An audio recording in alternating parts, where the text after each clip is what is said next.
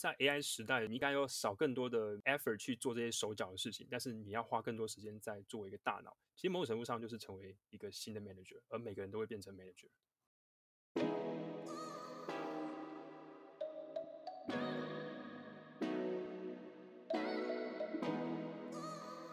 Hello，大家好，欢迎收听 BB 来电为你设计充电。BB 来电 Podcast 是由一群接触 B to B 的设计师一起主持，我们会讨论各种 B to B 产品实务中遇到的设计问题与职涯挑战。在上一集呢，我们了解了艾卡拉如何推动内部的 AI 协作，以及 KOL Radar 的 AI 产品开发流程，然后 AI 如何影响产品策略等等的。那在本集呢，我们想继续了解。艾卡拉产品总监 Fin 是如何向客户及利益关系人解释 AI 产品，并且给未来想要成为 AI 产品人的一些建议？那我们就继续开始喽。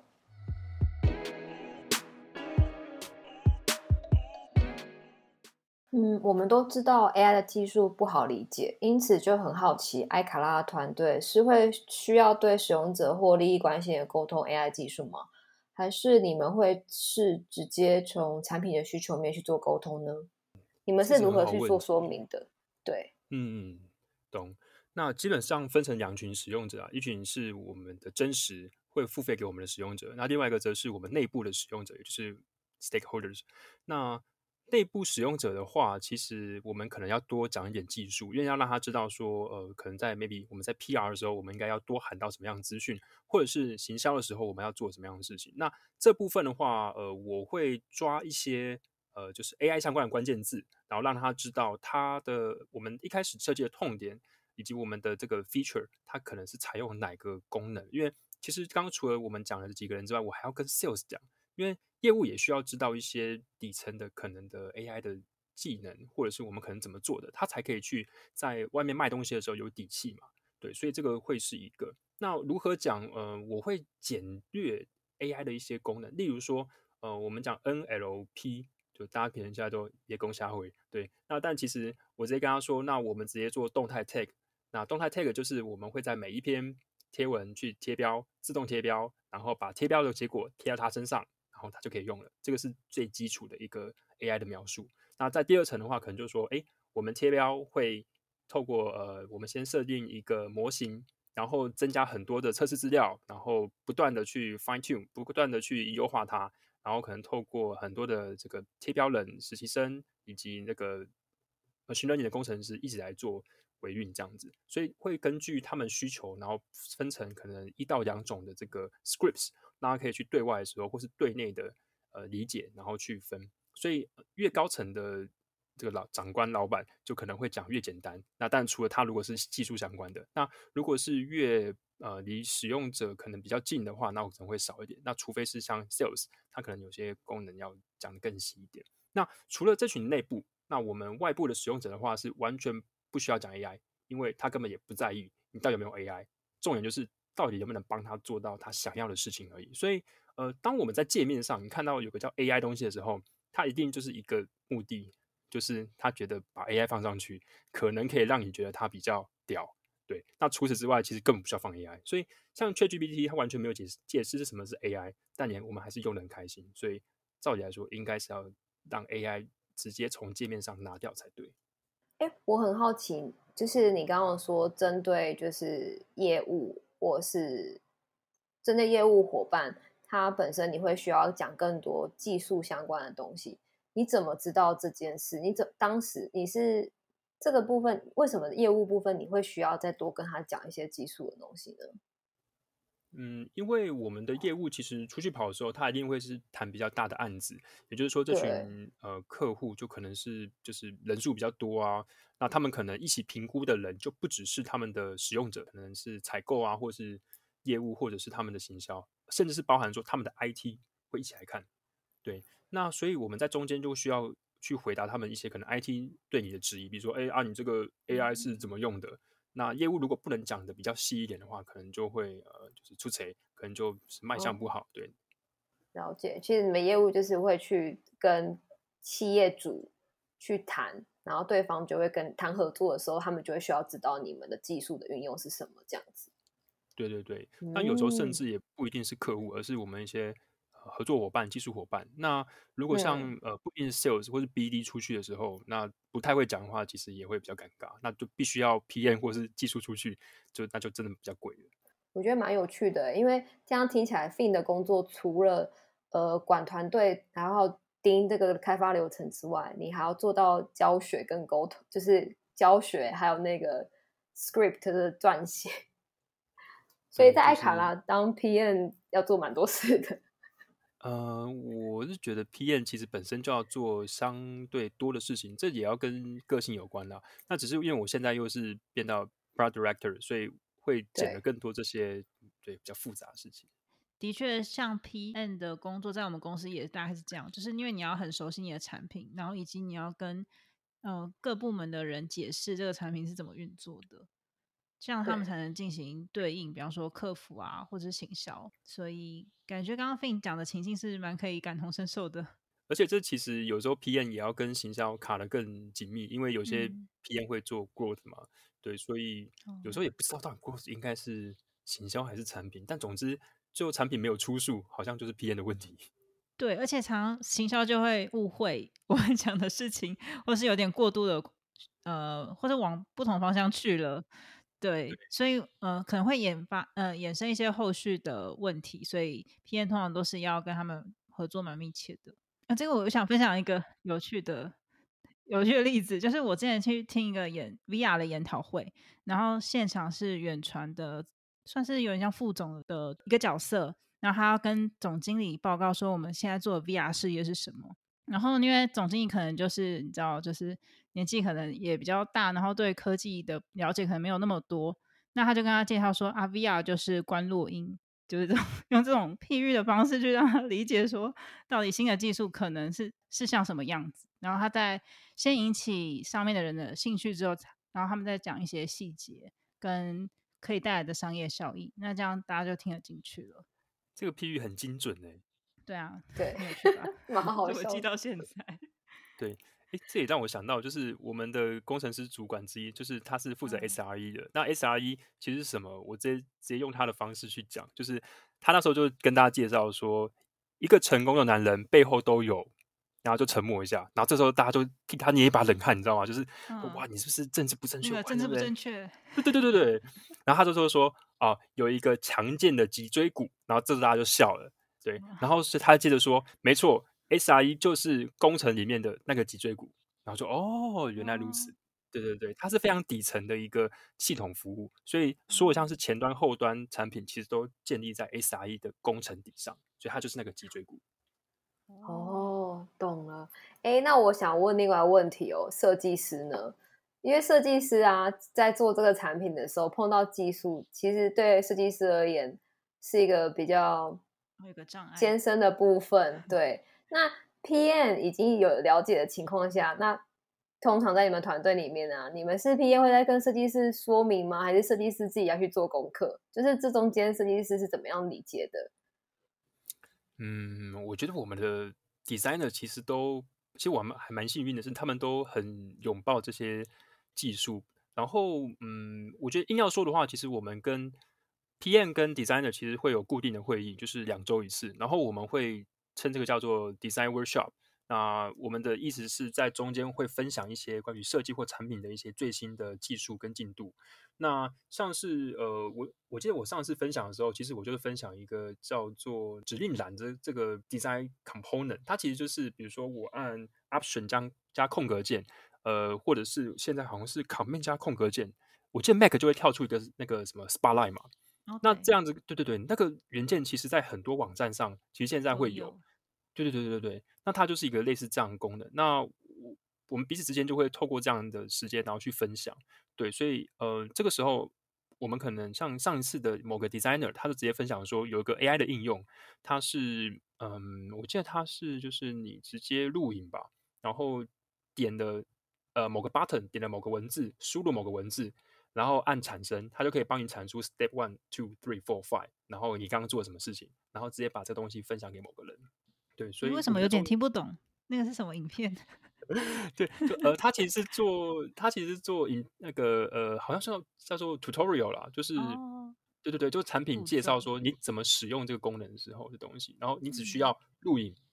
然后操作，它就可以帮你变成出一个个步骤。然后这也是以某个 AI 应用，然后是由我们的设计师主动跟大家分享。哦，很有趣。对对对，所以哦呃，虽然没有解决到一开始你的问题，就是说，嗯，怎么去让他们知道，可是我可能没办法给太多，但是我觉得可以透过平常，嗯、p n 跟设计师常常去接触到这些最新的 AI 呃应用跟原理，其实就可以让大家就是有一个更好的这个 AI 亲和度了。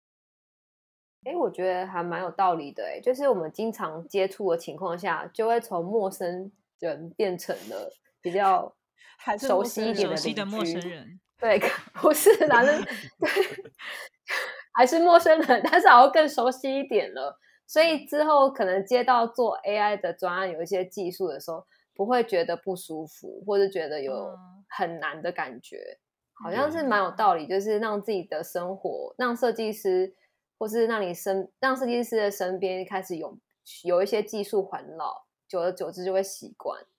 那个摩擦、那个奇门槛就要降低。你，请说。嗯，我蛮好奇，CC 或者是 Seal 的设计团队也会有类似像这样子的场景吗？就是大家一起分享一些新的技术等等。我知道的话，可能会是有些团队会呃去追，比方说 Figma 最近有什么 plugin，或者是呃设计的趋势有什么变化。但不知道这些比较偏软体技术的部分，你们也会有做一些分享吗？好啊，我们公司的话是我们会有个 Slack 的频道，然后那个频道里面大家就会丢一些看到比较新的技术。嗯，嗯我们比较不，我们就是用频道的部分、文字部分做分享，然后大家就会在下面聊天，比较像是哦这样的方式。呃，像我们团队的话，因为我老板原先就是一个工具控，所以平 时他就会关注那些趋势。那他其实也蛮鼓励我们来研究，像是 Mid Journey 的话，也是他推荐给我们，那请我们去研究之后再分享给全哦部的人。嗯，像最近呃 AI 应用的话，他也其实也会分享他自己对于 Chat GPT 出现后的思考，还有对人生的看法。那他其实蛮多是利用这样的方式来引导大家，让我们去反思说，嗯、在未来我们可以如何去适应有更多 AI 应用的生活。因为像呃 AI 出现后，大家可能都是出现蛮多焦虑的文章啊，然后很怕会被取代。虽然说我觉得这个目前很难下定论啦，但是结论就是，呃，我们要跟 AI 共存，那找到方式让自己生存下去，或者是如何把 AI 用得更好，然后变成我们的伙伴。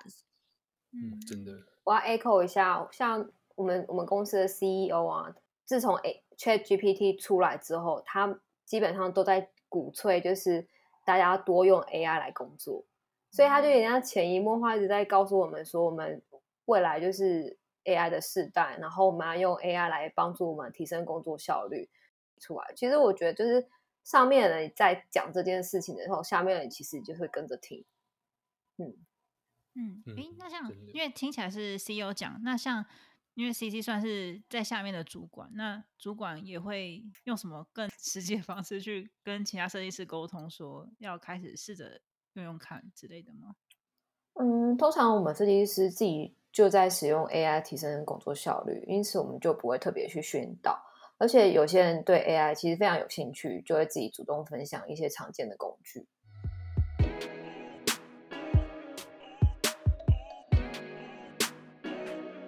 AI 的技术慢慢的冒出来，那你们在产品策略上面是有会受到什么样的影响吗？然后也多想多了解一下，你们在思考产品策略里面，你们怎么样把 AI 技术含进来？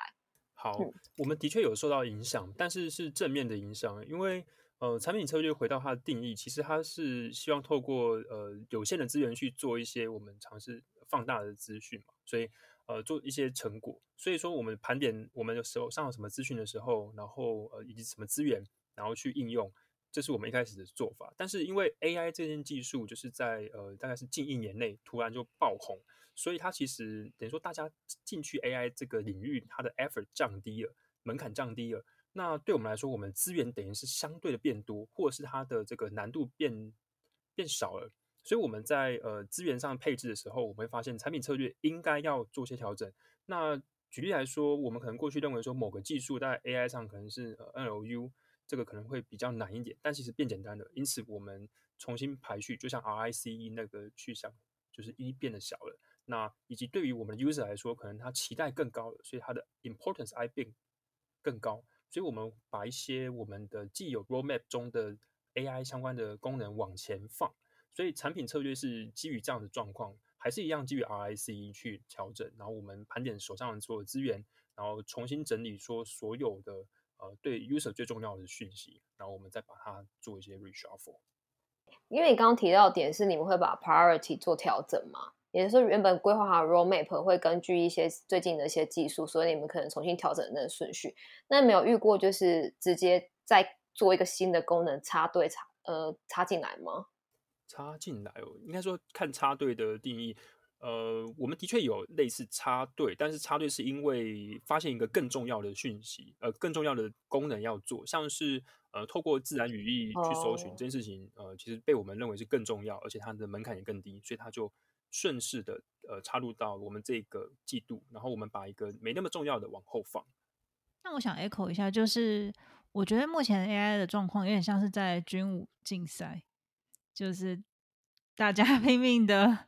比方说刚刚讲的自然语言处理，可能大家就一直冲说，那谁可以处理的更好？然后过可能过一周或是过几个月，就马上又跑出一个更强更大的模型。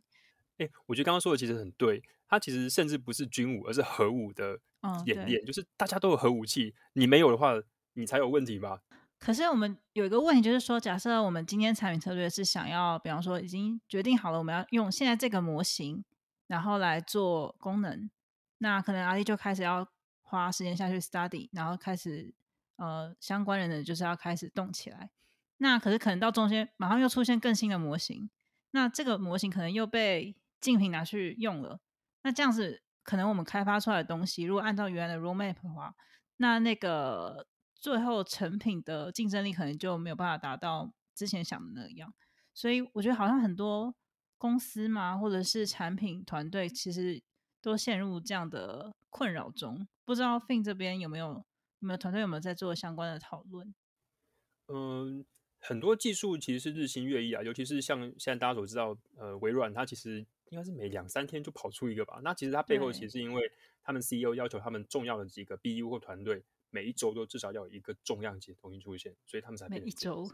每一周对。那也不只是微软，像 Open AI 或是相关的 AI 呃这些公司，其实都是逼迫要这样做，那所以搞得大家都必须要合物。对，那还是回来说，呃，产品有没有一些变与不变的部分？那刚刚讲的是变的部分，因为我们的呃就是重要性以及我们的这个 effort 降低了。对，所以说它必须要调整一些东西。但是你如果往上去拉，说那到底有什么是不变的？其实产品策略，我我们在我们公司其实我们习惯用飞轮来代表。那公司其实是用 DAA，那其实它定义就是我们先协助大家做数位化，然后资料分析以及应用这三块来转。那呃这个比较抽象，那所以我把它降一个维度到 k a r e Radar 身上。那 k a r e Radar 我们其实是尝试建立一个飞轮，比如说我们可以让呃，比如说我们让我们的网红数变得更多，那或者那这个可能就会带动了更多的使用者会觉得说，哎，其实品牌在这边就会找到更多的网红，那他可能就更愿意做一些投放。那投放更多的话，可能他就会有更成功的这些数据让我们做整体分析。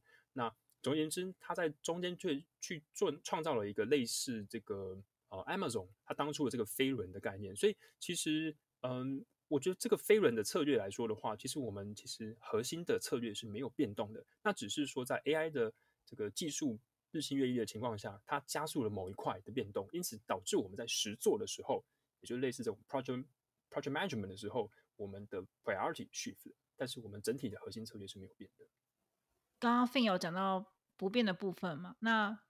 这个不变的部分有点像是你们自己有自己的成长飞轮。对，那但是可能竞品有竞品的飞轮，他们可能用到了更新的技术，就把我们的飞轮打烂了，或者是我们没有办法跑得比他们快了。这个会是一个你们有在讨论的竞争压力吗？嗯，竞争会是一个我们要参考东西，但是比起关心外界的竞争对手，其实呃。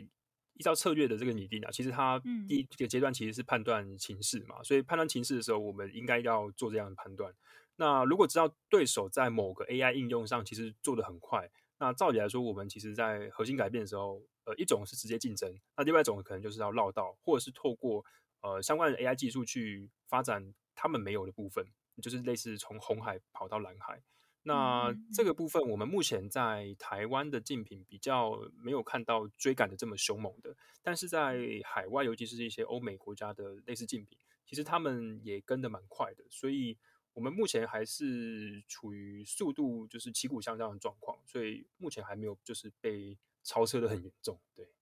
对我觉得 Fin 的这个回复蛮好的，因为。呃，我想到我之前上了一些产品经理的课程，可能就会提到有有一些竞争的模式。然后台湾的企业还蛮容易，就是陷入就是要把某个技术做的比别人强，就觉得这样就可以赢过，或是会只关注这个点。但其实产品或者是企业经营还有很多面向是可以达到更好的经营效率的。对，所以不一定是。要在军备的竞争上面一定要获胜，或者是要呃完全的达到什么样的目标，而是可以透过比较更全面的方式去看到底呃我们公司的竞争力在什么地方。我觉得这有点像是公司如果掌握自己本身要提供的核心价值的话，所以在基于这样的价值情况下提供的核心策略，那剩下的就是下面的 priority 的排排序嘛，就是到底要做什么事的排序。那刚其实我觉得讲的没蛮好的，因为他其实有讲到自然语言的部分，后来有新的模型出现，那它更有效率、效益，所以他就把它移到更前面去，但是它基本上还是在核心策略上面。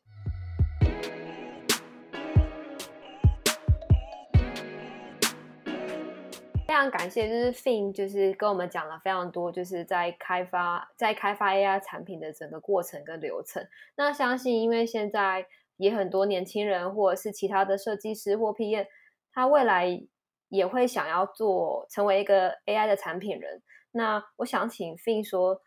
就是你对于这些未来想要成为 AI 产品的人而言，有没有什么样的一些建议呢？哇，说建议。有点大，不过有一些 分享可以给大家一下，就是好啊，呃，对对对，第一个是相信大家也猜到，就是你一定要拥抱 AI，因为它就是新时代的一个趋势，所以你不拥有它的话，就好像你没有核武一样，你隔壁的妈妈或是就是大叔 其实都有核武了，那你现在还没有，对，所以这是非常重要的，在整个职场上或是呃，这是生活中，其实有 AI 会帮你很多，那我们也必须要时时刻刻去理解它，所以呃，不管是 designer。或者是其他这种听众，其实你的职业跟 AI 一定有相关。如果你还没有呃理解到这块的话，可能你真的还没有去理解它。对，所以可以花点时间。那刚刚讲的比较像是站在巨人的肩膀上啊，因为等于说大家现在有个巨人可以踩，那你不踩就比较衰嘛。那当你踩上去的时候，你要再做哪一件事情？就是第二个建议，呃，我会期待就是希望大家可以呃真的做好你想做的事情，也就是说。当你是设计师的话，呃，设计的本质本质其实是解决问题，只是透过一些嗯设计的方法去去完成这件事情。所以我会觉得大家应该要把设计师的这个本质继续做好。对，也就是比如说，呃，大家其实在之前有有学到的这个 podcast 的各种的技术或者是心法，其实 follow 到这些东西，做好设计师的本分，其实就已经是非常大的功用。所以说两步。建议就第一个就是你要拥抱 AI，第二个就是做好你认为对的这个设计师的角色，其实就已经可以做得很好了。嗯，哎，我觉得费尼刚刚讲的非常非常的好，哎，这有点像是呃，很多人都会，很多设计师都会问说，哎，那我当设计师，我是不是要学 code，然后要不要学前端，就是就是技术的东西，要不要懂技术？要不要懂技术？可是事实上，我们大家都回答都会是你你。先了解你为什么需要懂这个技术，那对你这个技术懂技术的这个目的是什么？那简单来讲，就是设计师因为要需要跟工程沟通，所以我们在了解部分的技术之后，我们可以让整个合作的更顺畅。但是，一样不能忘忘本的是，设计师他的本质就是在探索用户的需求，然后提供良好的用户体验这件事情。所以还是回到生活上，所以我觉得我想 echo 一下刚刚 Fin 讲的，我觉得他讲的非常好。真的，就是因为现在是有点像是专业分工吧，所以你如果没有专业的话，就很难分工。到底要把什么东西交给你才可以放心的感觉？嗯，对啊，我觉得现在 AI 虽然可以开始做 UI，然后也可以提供框架或是分析，但目前对用户与情境的理解上，应该还是没有办法做到像人类设计师那样子完善，或者是呃，在相对封闭的特殊产业，就目前还没有办法做到很好。对，而且我另外一个设计好像要考量也是，就是除了使用者需求以外，还有了解现在产品的框架跟背后的结构。那这块也是 AI 没有办法先读懂的，所以有点好的设计的话，其实会需要根据这两个背景知识，但目前第三方的 AI 可能没有办法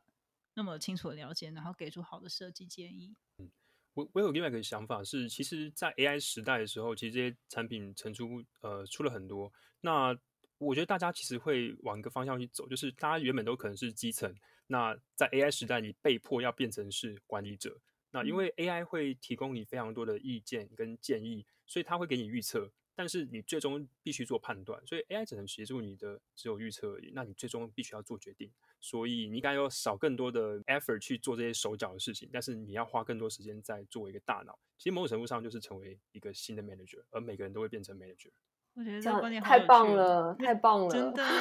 因为之前听到就是大家讲说 AI 会变成你的助理。但是大家没有去想说，其实你现在已经身份转换，变成一个管理者。呃，对，所以所以独立思考很重要。哎，其实我这边有个想法，就是像现在用 Chat GPT 问问题啊，它会帮我摘要好最佳解。但是有时候我想，这样子算不算是人类的选择权被剥夺？因为他可能是跑出一个他认为最好的答案给我，虽然说。这有点是看角度啦。假设我今天就是只是想要得到最佳解，那的确是透过 AI 的话，它可以很快速提供给我一个解答。但是我觉得好像也要你足够信任它，因为现在不是听说 AI 会骗人吗？对啊，会一本正经的讲干话。对，那个刚刚是有提到的，有点像是病现在在整合 GPT 的做法，哎，就是他会给一个建议，但下面会。跟你讲来源，嗯，对，我知道，并他是有去做一个改善，因为他的确会在答复下方列出来源，然后让你去查阅。我觉得你的感触吗？还是你的那个感受？我觉得很棒哎，因为这让我想到，就有点像是，如果我们一直在 Chat GPT 这个环境里面，然后去问问题，那他我们我们就会只在他提供的那个演算法里面，那个框架内得到固有的资讯，就也回到像是我们之前大家可能会很常提到，就是。我们在 Facebook，我们就被演算法给控制了，所以我们活在一个泡泡泡里面的感觉。呃，或者是还有，或者是我们接受资讯的人，我们接受资讯的人，他其实看到就只有头温层的世界，或者是人家喂给你的资料。可是你没有再把你的触角继续往外伸，或者是有更多新的探索，因为我们在一个框框里头。ChatGPT 的感觉，如果我们。问的问题就是这样的话，或者是我们 train 出来的模型就是这样的话，好像很容易就会进入同同样进入这样的一个框架里面。嗯，这感觉很像是最近大家对于 AI 对教育和下一代影响的讨论，然后也感觉可以 echo Fin 最早在提到说，呃，其实要是以一个管理者或者是一个独立思考精神去看待 AI 的帮助，所以像比方说。Facebook 这样子，或是一些社群媒体所创建的同温层。那如果是有独立思考精神的人，应该是甚至搞不好会去追踪一些反向，就是反同温层或者同温层之外的资讯来源，然后去让自己的资讯来源更加全面，就变得有点像是大家要花一些心力去判别资讯的来源，以及去获取其他的资讯。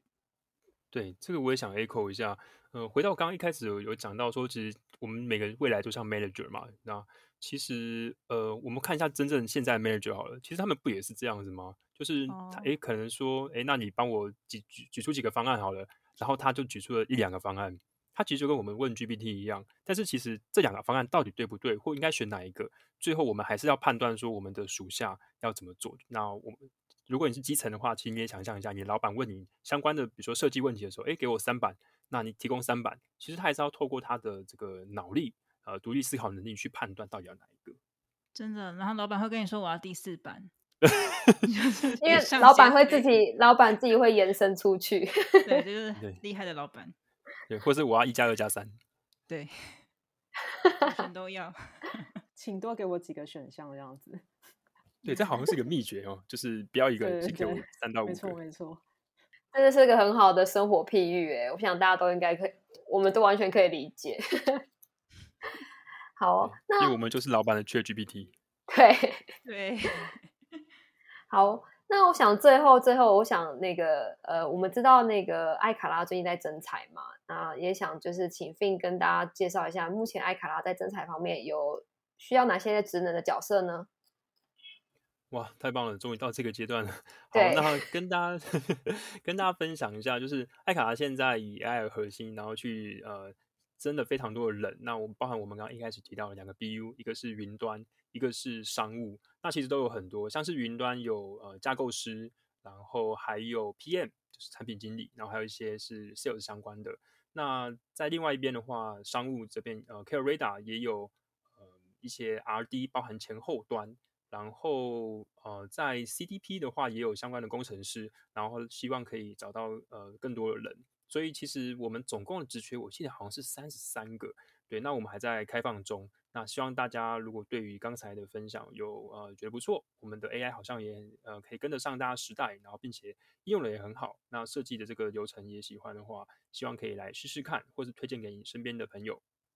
嗯，那大家只要记得在 Google 搜寻艾卡拉，然后招募或是艾卡拉职缺，其实你就会找到刚刚 Fin 讲的那一些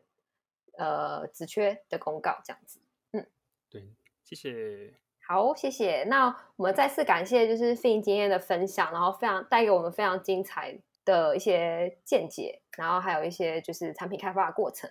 好，那我们谢谢 Fin，然后 B B 来电，我们下次再见，拜拜。